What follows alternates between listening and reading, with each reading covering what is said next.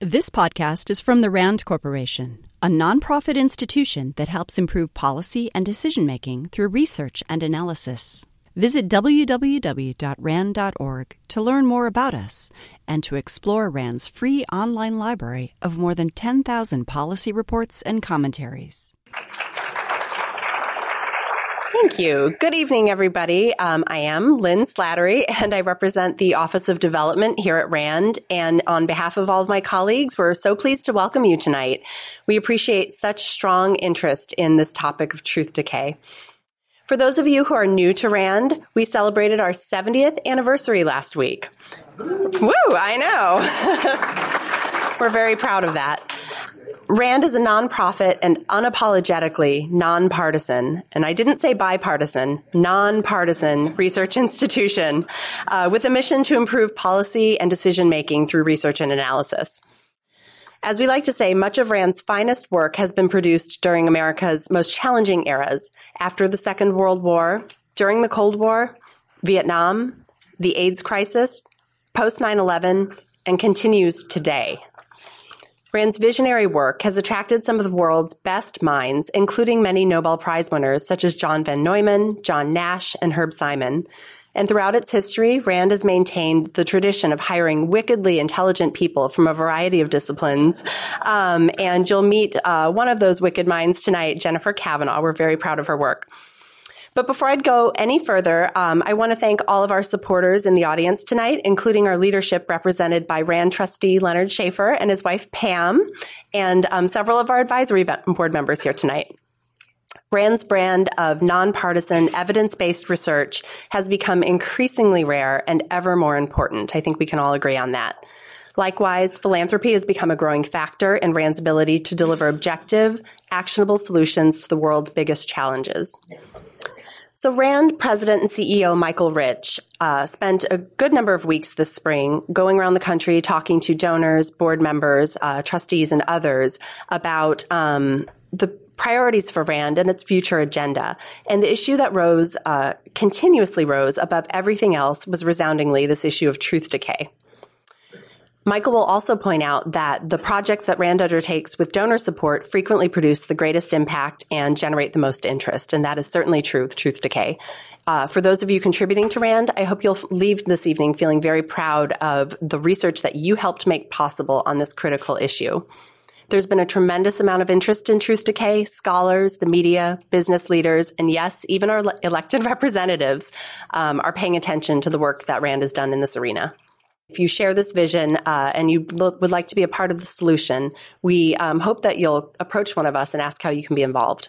And so we are fortunate to have two experts here with us this evening to lead our discussion about the effects of truth decay on civil discourse, Jennifer Kavanagh and Nicholas Goldberg. With Michael Rich, RAND's president and CEO, Jennifer is the co-author of Truth Decay, an initial exploration of the diminishing role of facts and analysis in American public life. Jennifer is a political scientist and associate director of the Strategy, Doctrine, and Resources program at the Rand Arroyo Center, as well as a faculty member of the Pardee Rand Graduate School. Nicholas Goldberg is the editorial editor for the Los Angeles Times, and in the 1980s and 90s, he served as Middle East correspondent and political reporter for New York's Newsday. His writing has been published in the New York Times, Vanity Fair, The Nation, the Sunday Times of London, among others. And now please help me welcome Jennifer and Nick.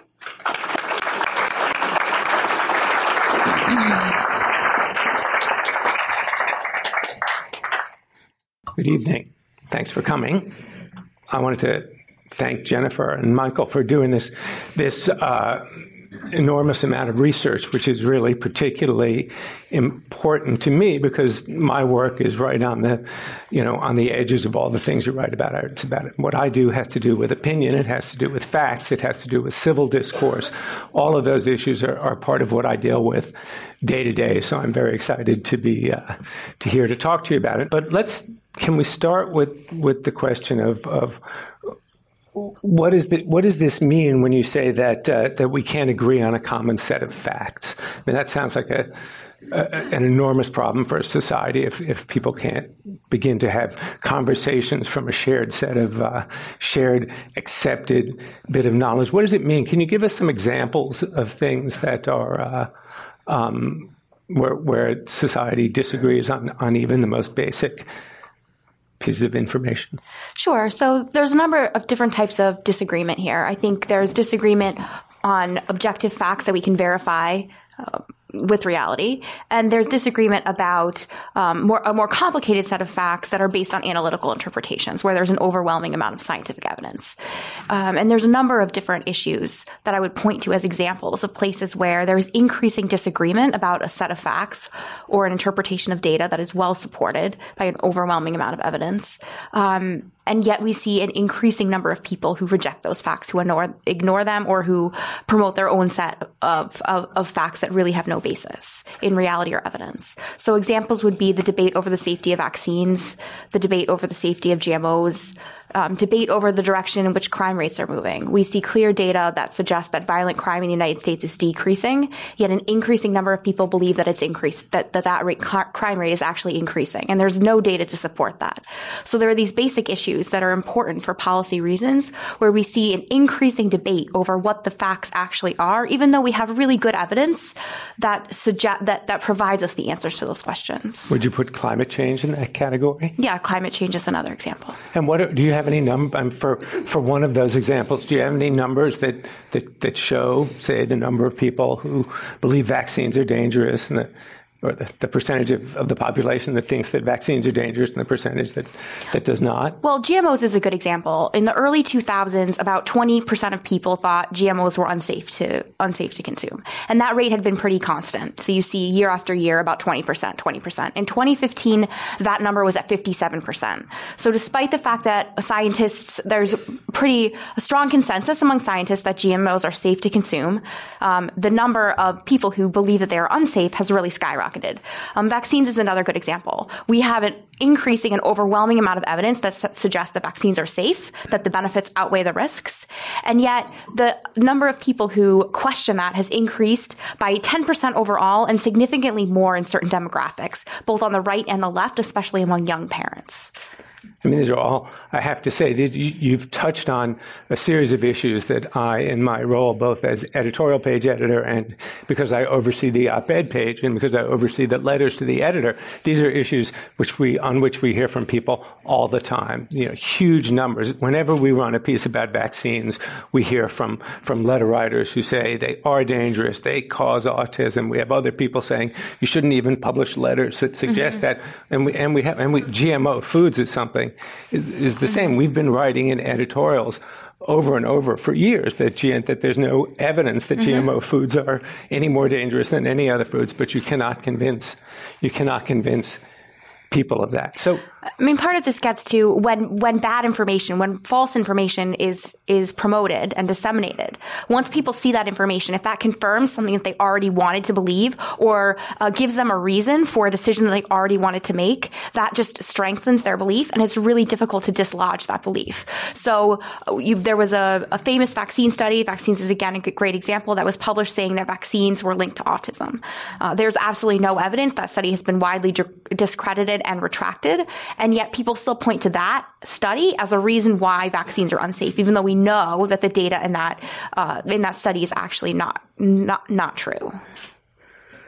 And why do you think people refuse, and this is a big question and it goes mm-hmm. to the heart of your book, but why do you think people refuse to accept overwhelming evidence? What, what would, what would lead someone to, to, to accept a discredited study?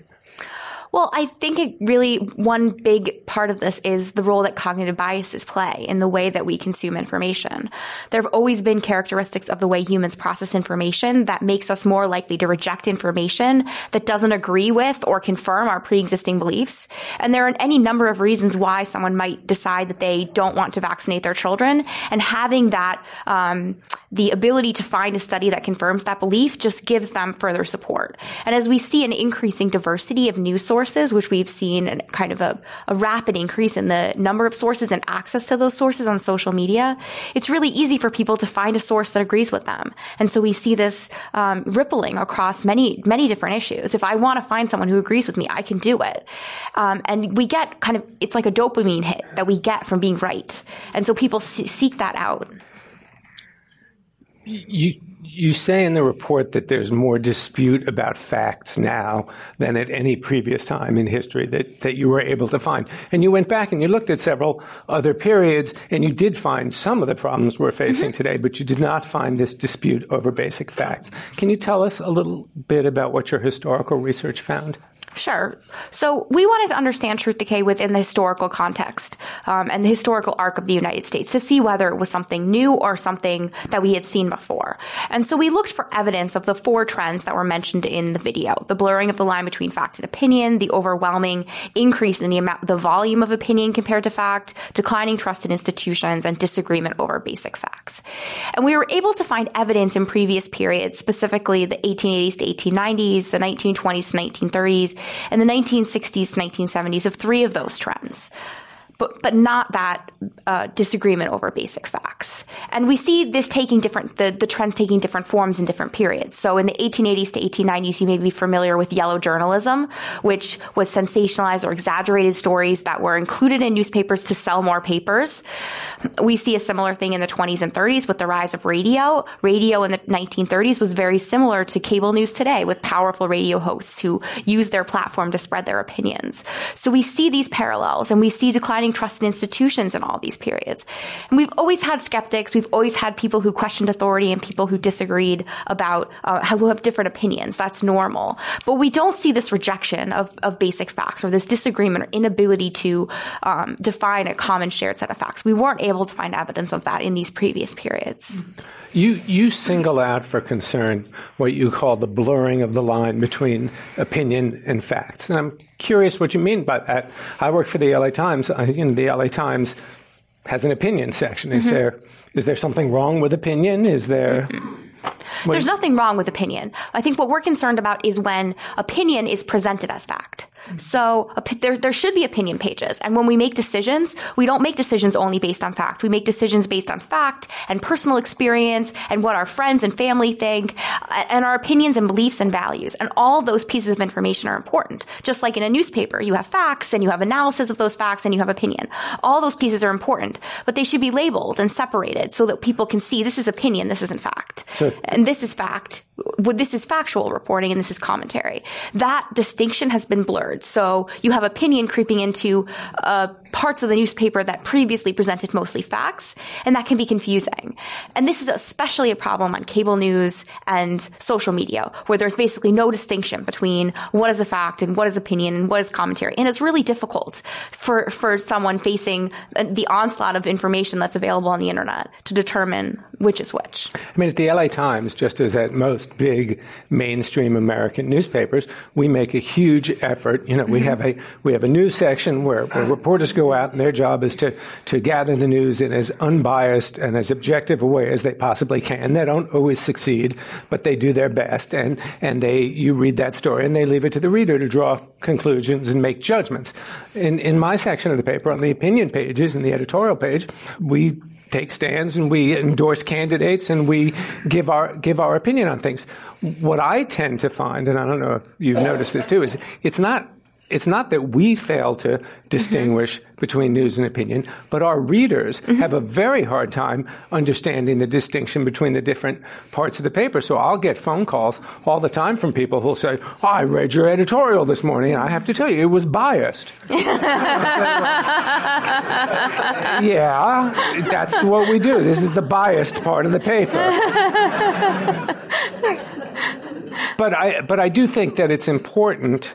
Uh, I mean, I think even within an opinion section, you don't want to allow your opinion to become evidence free, fact free opinion. You want it to be, and this mm-hmm. is what we try to do on our editorial page and in the things we publish on our op ed page. You try to make sure that things are, um, are evidence based, mm-hmm. intellectually honest, that they take on other people's point of view and try to out argue them uh, in it in an honest way by by not uh, manipulating or, or, mischaracterizing other people's arguments, mm-hmm. etc. And I think as long as you do that, yeah. it can work well, I wonder if you've seen any changes in the responses to your editorials. Are, are those phone calls uh, complaining about bias on the editorial page? Is that something that's new or something that you've always seen?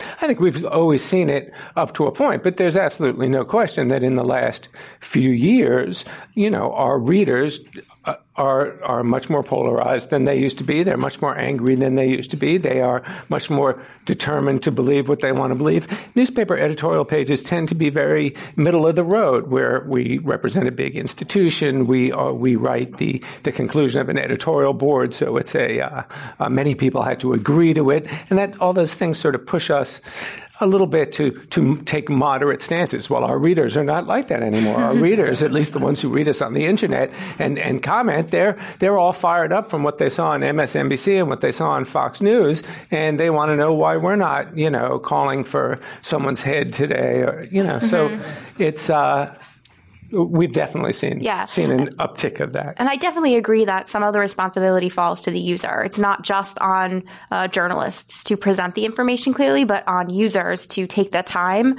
to figure out what is a fact and what is not, to critically evaluate the information they're consuming and determine is this a good source that I should trust, or is this, uh, you know, a, a not credible source. Now, surely all of this is exacerbated by the constant shouts of, of fake news, uh, especially when it's when it's applied to news that is in fact not fake, uh, and and the bashing of institutions and, and people in positions of power. Mm-hmm. Correct. Correct.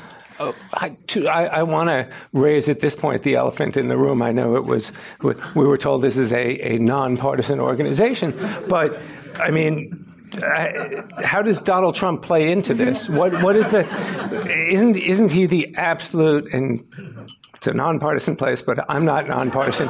Isn't he the absolute embodiment, personification, and apotheosis of all the things you're talking about? So our approach was this was again, as I said, to consider truth decay within the historical context. And we clearly see that we've seen things like this before in the past.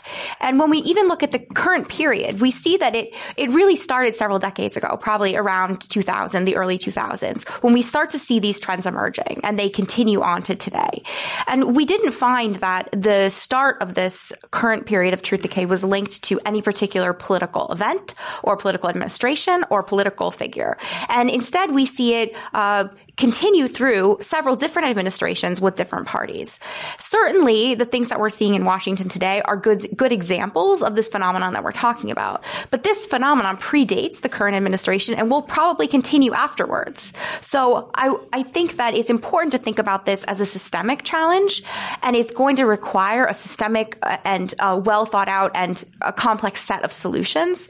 Um, I think that it's very, it's, it's likely that we would still be having this conversation if the outcome outcome of the election had been very different, we would just have different examples to point to. What are, are there any good examples of pre Donald Trump uh, you know, fake news, actual fake news, things that people began to believe that were not evidence based? What are some of the? Well, I mean, if you look at the, some of the trends I, that I spoke about before, um, the trends in, in GMO. GMOs, vaccines, yeah. and crime rates. If you look at when uh, the, the the divergence between the direction of actual uh, crime and or the rates of crime, the estimates of the rates of violent crime, and people's attitudes, that's they diverge into start starting around 2003. So up to 2003, they track really closely as crime declines, so do people's belief. They uh, people believe that it's decreasing, and that changes around 2003. You start to see this sharp divergence. So a lot of these issues were things that started beforehand. So, so let's talk a little bit about what what does it mean if we can't agree on basic facts? What's the what's the effect of that? Is it the mm-hmm. effect on on policy making? On on uh, what what are the main negatives of that? Well, I think the first is that we uh, see an erosion of civil discourse. And by civil discourse, I mean the ability to have a frank and honest and open discussion about, uh, about important policy issues um, with people with whom you disagree. Uh, we should have disagreements. We should have debates and, um, and discussions, and we should have differences of opinion. That's part of having a democracy is having those discussions. Increasingly, we don't see those discussions happening. Instead, they end up being personal attacks, or you avoid the topic altogether because you know that it's um, going to kind of light like a, uh, a an explosion um, between or destroy a relationship. And so either response, if it disintegrates into personal attacks or it doesn't happen, um, those those threaten the foundation of our democracy, which is our ability to have these important discussions.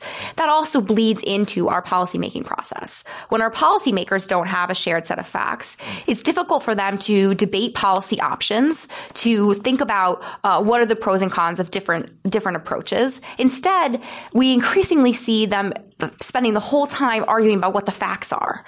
Uh, so we never actually get to the policymaking process. And then the policymaking process is condensed because we wasted all that time arguing about the facts.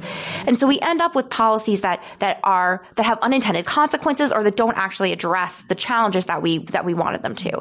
And they, these periods of stalemate have really significant consequences. And you, you can point to some of the economic consequences. For example, the economic consequences of a government shutdown. Estimates of how much the 2013 government shutdown cost are on the order of 15 to 20 billion dollars in lost GDP. And those are low estimates because they don't include second order effects. So these costs are enormous. We could do a lot with 15 to 20 billion dollars rather than just waste it. So I think that it's important to think not only about the role that this plays in policymaking, but the role that it, uh, or the effects that it has on our ability to have these really important discussions at a lower level. I want to I go back to what you were saying about personal relationships. I mean, I grew up uh, my whole life in New York and in L.A. in relatively liberal milieux, surrounded mostly by Democrats and people who considered themselves left of center. But at no time in my life did I hear something that I hear now on a regular basis, basis, which is people saying they don't know anyone who is from the other political party than they are. People saying they wouldn't want to know people who were Republicans. People who say that if their child were to marry a person from another political party, that they would be unhappy about this. I mean, these are, these are things that shock me because I don't understand how a country can. Have, have you never heard that? I, I, I hear it often in Los Angeles. And I've never heard it before. Maybe it's a Los Angeles thing. But I, I suspect it's something that's, that's changing. And I, and I know there's been some, and mm-hmm. maybe you have some of the data. There have been polls and surveys mm-hmm. that have mm-hmm. asked people about these questions. Mm-hmm. Are those numbers changing?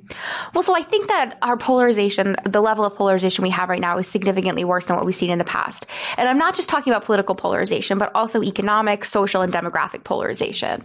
So it's increasingly common, and I think this gets to what you were talking about, that we live with, we go to, we, we work with, we go to school, we go to uh, social activities and religious services with people who are very similar to us. They look, um, they have similar beliefs, they have similar backgrounds, they have similar uh, economic status, similar values, um, and so we end up living with um, in sort of bubbles with uh, with people who are very much like us and who share our belie- our beliefs and our values. And so it is data suggests increasingly uncommon for people to live in really heterogeneous communities where they're constantly interacting across um, party lines. And the reason is that these partisan divides have collapsed a lot of these other identity groupings. So rather than having one kind of economic class and one um, political class and one, uh, you know, living somewhere else, we have all these things are collapsed along a single boundary line. And so that partisan identifier has become increasingly important, not just for the political beliefs, but kind of as an identity marker. And so that I think is why you see a lot of this.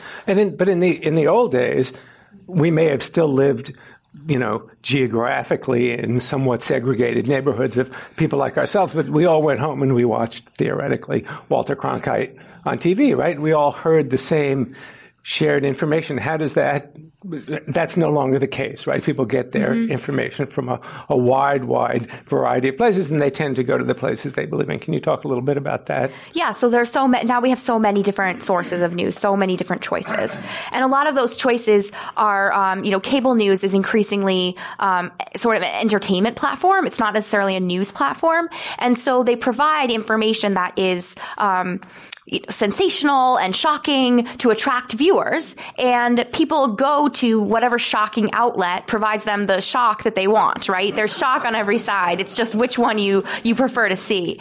Um, and that, you know, heightens this level of polarization because instead of watching Walter Cronkite or um, the PBS NewsHour or something else that's a little bit more objective and has facts, you end up with um, seeing very skewed versions of the world, and that's kind of what you internalize. And it's the same thing on thing on social media. The way that social media and uh, internet platforms work is that they provide you stuff that is very similar to what you had before and to what you like.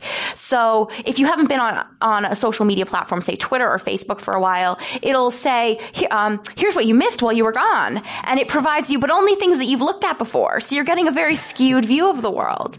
Um, and and it's the same thing when you Google something. If you Googled an event or you looked it up, you would get things that were very skewed to what you had already already seen before. So we're the information that we're consuming is further uh, deepening or worsening these divides and these um, bubbles because we aren't consuming the same type of information. And this choice, this this access to more sources, is a good thing. It should be a good thing. Uh, democratized access to information is important, um, but it also creates challenges. And I don't think that yet. Um, research suggests that you know our, our regulatory frameworks and our uh, ways of managing this information hasn't caught up to the to the volume of information we have. I mean, I think I work for. I, I hope you all agree. I think I work for you know one of the more responsible parts of the media, where, as I said before, we we take facts seriously. We we do our best to uh, to be intellectually honest. But even even where I work, I mean, we feel these exact pressures. I mean, there's where you know as newspaper readership declines and goes to the internet as as revenues decline as circulation de- declines we're under more and more pressure to write things to write them faster to write things that people will click on. We've learned especially in the opinion pages that if you want people to click on things you you will do a lot better if you take a very strong opinion if you are snarky if you have attitude if you are negative. I mean these are all things that that people want to read they don't want to read wishy-washy uh, uh, you know, s- subtle, nuanced um, articles about public policy issues. So there's there's constant pressure to be to be moving in that direction, even at the best places. Mm-hmm. I think. Do you see the um, the blurring of opinion into the news pages uh, and into news stories at serious papers like the New York Times, the Washington Post, the LA Times, the Wall Street Journal? I mean, I can think of examples of, of, of things in the New York Times and the uh, Washington Post that we've pointed to areas where, um, it, in an attempt to digest and interpret information for readers, um, that is a, is is useful. But if it's not labeled appropriately, if it's not labeled as interpretation of the facts, um, readers can consume it as fact. Um, and so I think there are examples. Um, I don't think think that they are intentionally trying to mislead people. They're trying to digest and interpret information in a way that's useful to the reader. But this is where I get back to the point of kind of labeling and transparency. Just be clear about what type of information it is they are presenting so the reader knows, okay, this is analysis. This isn't only fact. It's also the writer's interpretation of this information at the LA Times opinion pages, we wrote a huge series last year about Donald Trump, very, very critical of Trump. Uh, I'm probably second to no one in my uh, willingness to criticize the president. But I, I feel strongly that that newspapers in their news pages have to stay objective, have to make sure that, you know, Donald Trump is a very different kind of president than we've had before. I absolutely agree with the New York Times and the LA Times in their, in their feeling that if he says things that are untrue, that it is our responsible, our responsibility to make sure that we correct those things. Mm-hmm. But I think we have to be very careful not to cross a line into becoming partisans ourselves. And, and I have seen that.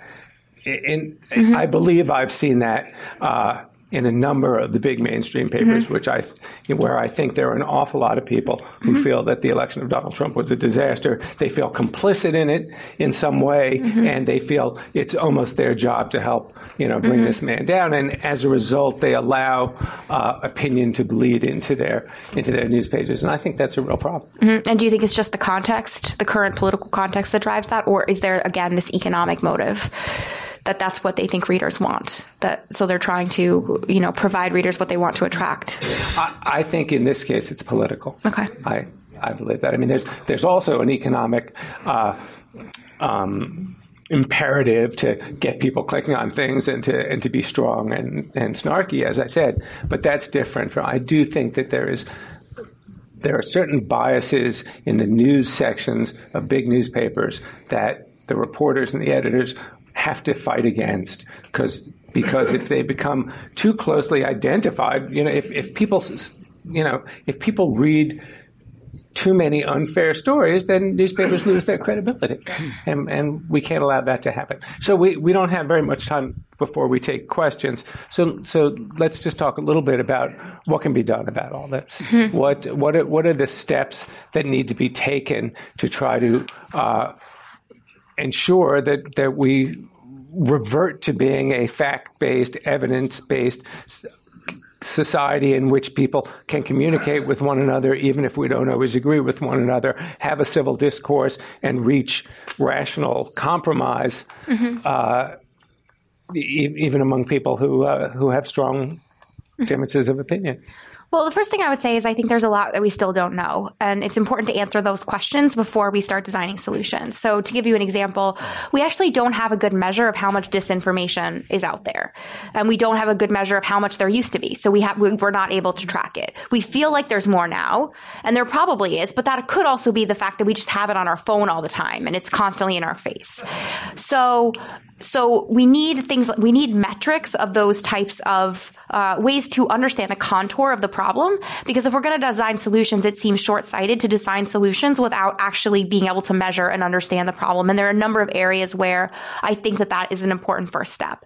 But i will point to a couple areas where i think there are solutions that we should look for. One is education. I think i think there have to be top down and bottom up solutions here. And part of the bottom up solution is teaching people um, how to interpret information. What's a good source? What's a bad source? How should you evaluate the difference? How do you form an opinion um, by bringing together lots of information from lots of different sources and synthesizing it? Um, how do you judge bias and understand um, the bias of the reporter or the bias of the outlet? Those are important questions. And it's not clear based on the research that we've done that students are getting those skills in schools right now. Um, part of that is just the fact that technology changes really fast and institutions like schools change slowly slowly. So there's this gap between what students are getting and what adults have, right? We didn't get these skills necessarily in schools either because the internet didn't exist, um, and, and the demands of that information system. And so thinking about how do we structure media literacy education either as a standalone course or something that's integrated into curriculum that can help provide these skills is one area. Another area is thinking about what we can do to improve the quality of information that's available to people. And there's a range of different options there, ranging from some sort of government regulation, thinking about pu- social media as a public utility or thinking about how we could increase liability for false information of social media platforms, things that don't touch the First Amendment, but that would still help us get at the problem. We need to explore solutions like that, as well as what tech companies themselves could do, um, what third parties could do in terms of monitoring and fact checking. Those are other areas where I think we can explore what are the best policy solutions.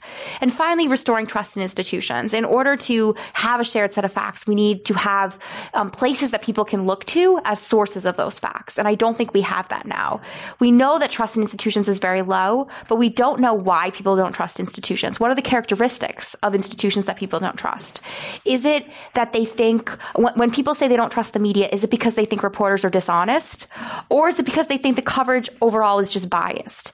Those two answers suggest very different approaches to solving the problem. And so I think that's another area where we need to um, be thinking about what can we do to rebuild trust and what, but first we need to know that the answer to that why question. So those are three areas that we're currently exploring in our follow-on work to try to think about how can we get at some of these solutions. At the risk of, of wearing out my welcome, I just want to reiterate that it can't possibly uh, be good for people's level of trust in institutions to have a president of the United States who's constantly uh, undermining institutions who's constantly, I mean, take the media. I mean, to say, you know, media, the enemies of the people, to say that things that are true that appear on page one of the Washington Post are fake news when they're not, to, you know, to call CNN, you know, failing pile of garbage. I mean, that, that's just the media. I mean, he's undermined courts in certain ways as well. He's undermined the, the federal bureaucracy. He's undermined Congress. I 100% agree with you that this didn't start mm-hmm. with, with President Trump and that, that he is a, he's a manifestation of something, but it, mm-hmm. it also seems to me that he, he exacerbates mm-hmm. it. So, I mean, tr- uh, uh, trust in, in these institutions was falling well before well before Trump.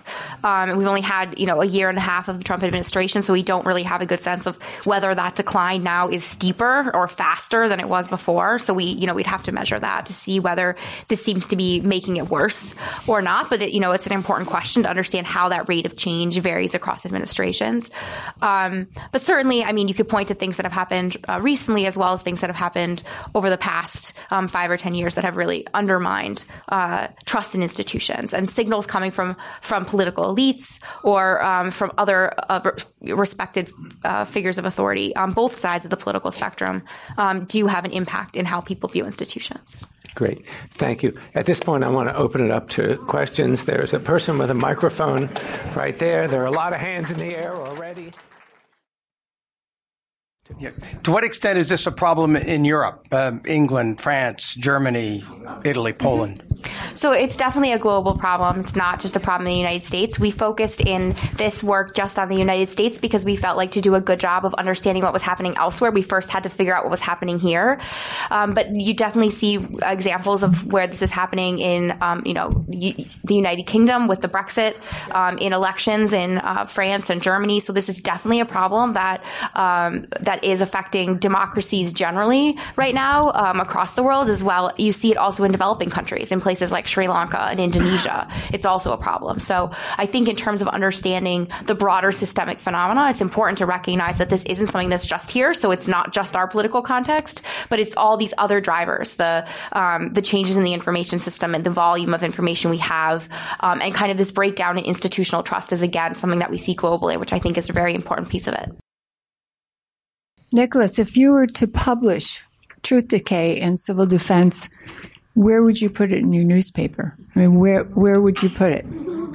If I mean, to, to push pub- this if we were to publish what? If we were to write about yes, this issue? Yeah, where would you put it? Well, the reason I'm here on the stage today is because when the Truth Decay report came out, uh, we got a call from Rand, and, and they said, We have this new report coming out, and we thought you might be interested in it. And I read it, and I was interested in it, and I wrote an editorial about it, uh, which came, when was that? A few? January. Back, back in January. So the editorial page and the op ed pages are, are among the parts of the paper where we've talked about a lot of these issues about you know, disrespect for institutions, about battles over facts. These are things that we were writing about uh, even even before the Truth Decay report came out, and uh, and uh, they really pulled it together and made it coherent and and gave a lot of evidence for for many of the things that we'd already been writing about. And we write about it in the news pages as well. Have you noticed a difference in the demographics in terms of the level of disintegration of truth between age levels, millennials versus olders, etc.? So I think you see it across demographic groups, but it manifests in different ways. Um, so I think, uh, you know, trust in uh, conventional media tends to be higher among um, older uh, generations, they trust social media and other types of sources much less because they're less familiar with it. Um, in terms of trust uh, in government institutions, I mean, that's pretty much across the board, but there you actually see the trust declining much more among younger generations who feel disillusioned with democracy and, uh, and the, and, and other institutions of uh, government that seem unable to address a lot of the current problems that we're facing. Um, so I think you see uh, different levels of decline in trust in different populations the other thing I think that's really important is this why question. Um, we have data right now that we haven't analyzed yet, but we're in the process of doing it. And I, I suspect my hypothesis is that the reason why different demographic and age groups trust institutions or distrust institutions is going to be very different. Um, so I think that you know everyone is struggling with this issue of trust, but the reasons why and the institutions specifically that that's targeted at do vary. I think. You were addressing the issue of young students. How do we handle students learning what to say, how to say, when colleges, unfortunately, the professors teach what to think, not how to think? I think it begins in college, and especially when the professorship is by and large on the liberal side, the percentage uh, one way or the other is enormously lopsided. And I think that's where it begins. How do you handle that if you think the student, that's where we begin. You have to be a student and then an adult. Mm-hmm. So I don't think that there's any evidence that I've seen that suggests that professors are by and large teaching students how to think. I also don't think there's any evidence that professors are influenced in how they teach based on their political persuasion. So I think that um, in the academic community, the the objective is to provide information about their knowledge base and what they learn and what they are an expert in, and that is largely separate from their political and personal opinions and experiences. Of course, everybody has biases, and those biases certainly come across. But I do think that um, there is an effort in um, in universities uh, um, across the country to uh, provide knowledge in a way that is um, biased and that is unbiased. Excuse me, unbiased and um, and that teaches students how to think about important issues um, and how to grapple with different opinions. And that, of course, varies across universities. So I think that it's difficult to lump all universities into one bucket because there's a wide variation in the way students are taught, um, the types of people that are hired, and the types of students that attend, and what the goals of those institutions are. Um, but uh, I haven't seen any evidence that that these things are um, perhaps as significant a problem as sometimes portrayed in the popular press. But I do think it's. I, mean, I don't know if Jennifer agrees. I think it's hugely. This is not specifically about students, but I think it's hugely important that people be. Uh, exposed to opinions other than their own, to ideas other than those they grew up with, that whether it's at college, whether it's in the newspaper, wherever it is, our our ability to, to wall ourselves off and only see things that reinforce what we already thought weakens our ability to be critical yeah. thinkers, weakens our ability to make smart judgments and understand things. So when I was the editor of the op-ed page of the LA Times, I came to the paper uh, and you know almost everything on that page, not the editorial page, which is left of center, and that's the way it is. That's the opinion of that page. But on the op-ed page, where we run things from people outside the paper, we were only running liberal to left things. And I said, well, it can't be like that. We have to we have to find more conservative columnists. We have to find people who take other points of view. We need to find people who are whose politics are hard to characterize because they're they're independent thinkers. And, and I started to do it, and I got a lot of readers complaining. They said, "Well, why, why are you running this conservative stuff? You know, we want, we just, we just want what you've been giving us because we, we want to uh, uh, be reaffirmed in what we already think." And I, I think that's very sad and too bad. And I'm, I'm all for uh, bringing, exposing people to the widest possible range of ideas. Yeah, I would agree 100% with that. And I think universities vary in, in how effective they are in making sure that students get access to, uh, to different viewpoints and in making sure that, that all viewpoints are given a chance to be expressed so that students are forced to learn how to deal with things they disagree with or that they don't like. Jennifer, related to the thesis of education. Most people in this country don't go to college, don't go to universities, don't go to graduate schools, but most Americans are products of early childhood development, K 12 education. Has RAND looked at public education leading to citizenship and leading to critical thinking and providing evidence for shaping a curriculum? We are working on a project that's very related to that now, and I know that our education unit is also doing work in this area of how we can better shape uh, curriculum for young students to prepare them um, to be adults. Um, I think that it's that one thing that we're doing right now is to try to get um, uh, a good uh, understanding of the programs that currently exist in terms of media literacy programs, civic literacy programs, um, things that last for a day and things that last for a year, um, to understand the approaches that they're taking and to understand how effective they are at actually producing the outcomes that we want to see. Um, and to the extent that they are, they are not, there are ways that they can be improved. Um, and there are a number of areas that we're focusing on, things that we think students, based on our research, probably need. One is statistics education, so they can understand and read polls when statistics are presented in newspapers. The second is a, good um, education or grounding in scientific method and understanding the basic scientific facts. There are a lot of important policy issues that are science based. We've talked about a lot of them tonight. Um, in order to understand and be part of those debates, you need to understand those issues. Um, social studies and civics education. Um, it's important that people understand why it's important to, to learn facts. Why is it worth your time to become an informed citizen? That's part of being a citizen in a democracy. But but but that importance has to be communicated. Um, can, can be communicated through schools. And finally, critical thinking. There's a lot of focus now in K to 12 education on standardized testing. It's not clear that the type of education, the type of skills that students are taught to do standardized, to complete standardized tests are the skills that they need to complete the complex critical thinking challenges that they're faced with in the current information environment.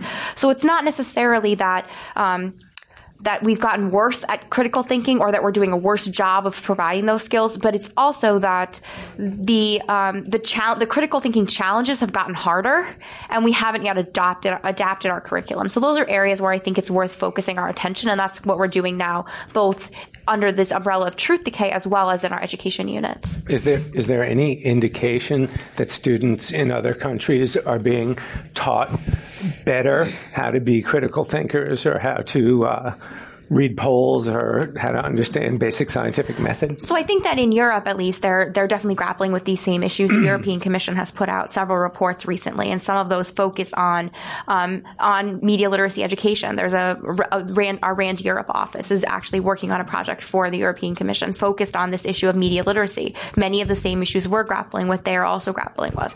There have been um, more advanced efforts in certain countries, like Italy has a very a pretty advanced media literacy uh, program they do seem to be a little bit ahead in terms of being aggressive in this area of education, but certainly there's a lot of activity in that area here as well.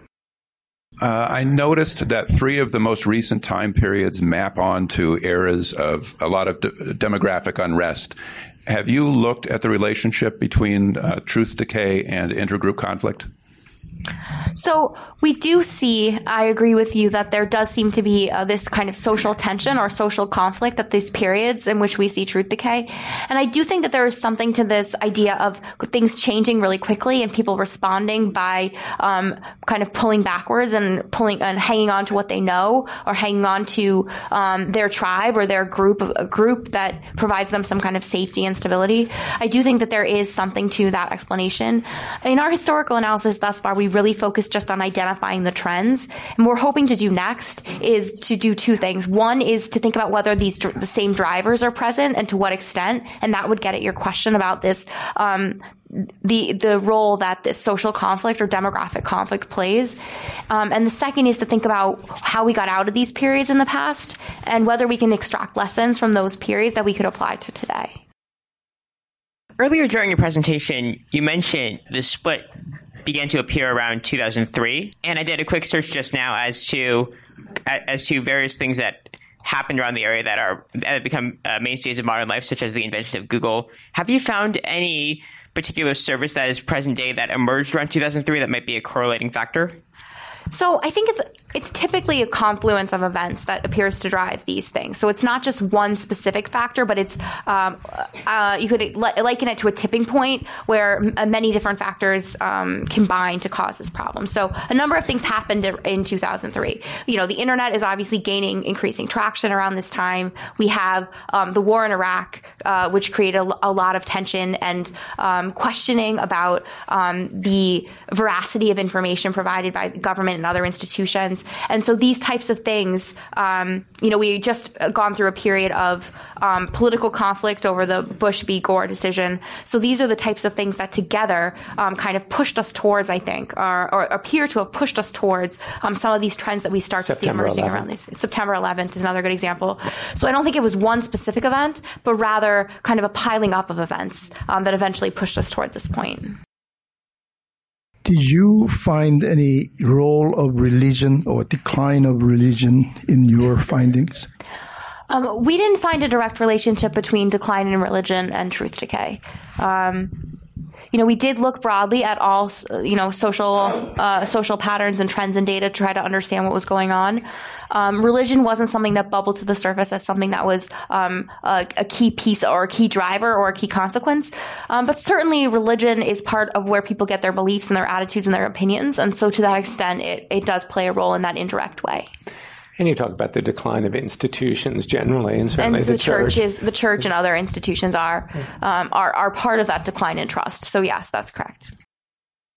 First of all, thank you both for being here tonight. It's been very illustrative. Uh, this one is directed to you, Mr. Goldberg. Yeah. Uh, the LA Times, you've described the LA Times as you see it as a newspaper, and it itself is going through a change of ownership.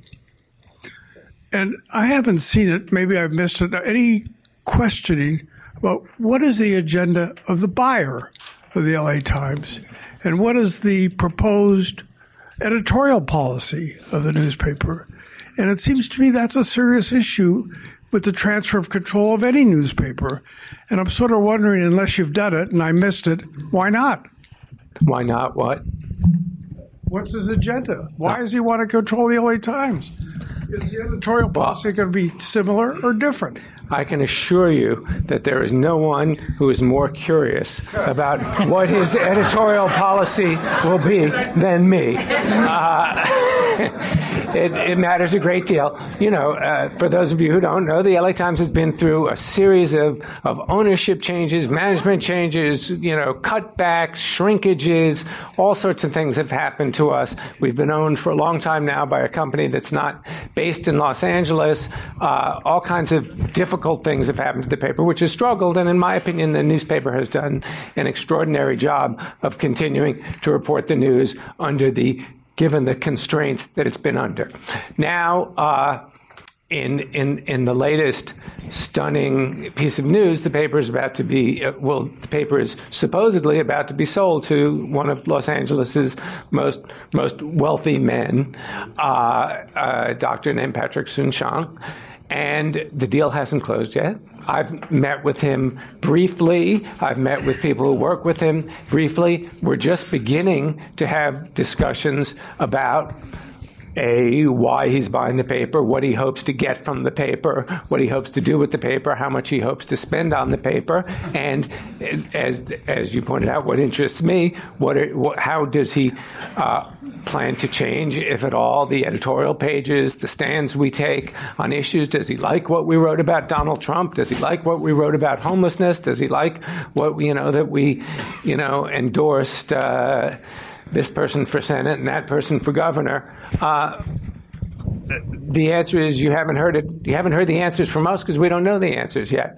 My hope is that thanks to Jennifer's work, media literacy will become mandatory in every school in the country, and every school child will be required to subscribe to their local newspaper, and all our problems will be over. and I'm afraid that's the end of our time for questions. Thank you both, Nick and Jennifer, so very much for a great discussion. Um, and thank you, everybody, for the great questions. Um, I will say I'm going to take the, the opportunity to put in a plug for supporting institutions like RAND that do important work like this. Again, this work that Jennifer's embarked on was supported through unrestricted philanthropic support. Thank you all. RAND.org for publications. Visit our pubs table. Thank you. This presentation is provided as a public service by the RAND Corporation. To learn how you can attend programs at RAND, visit us online at www.rand.org/events.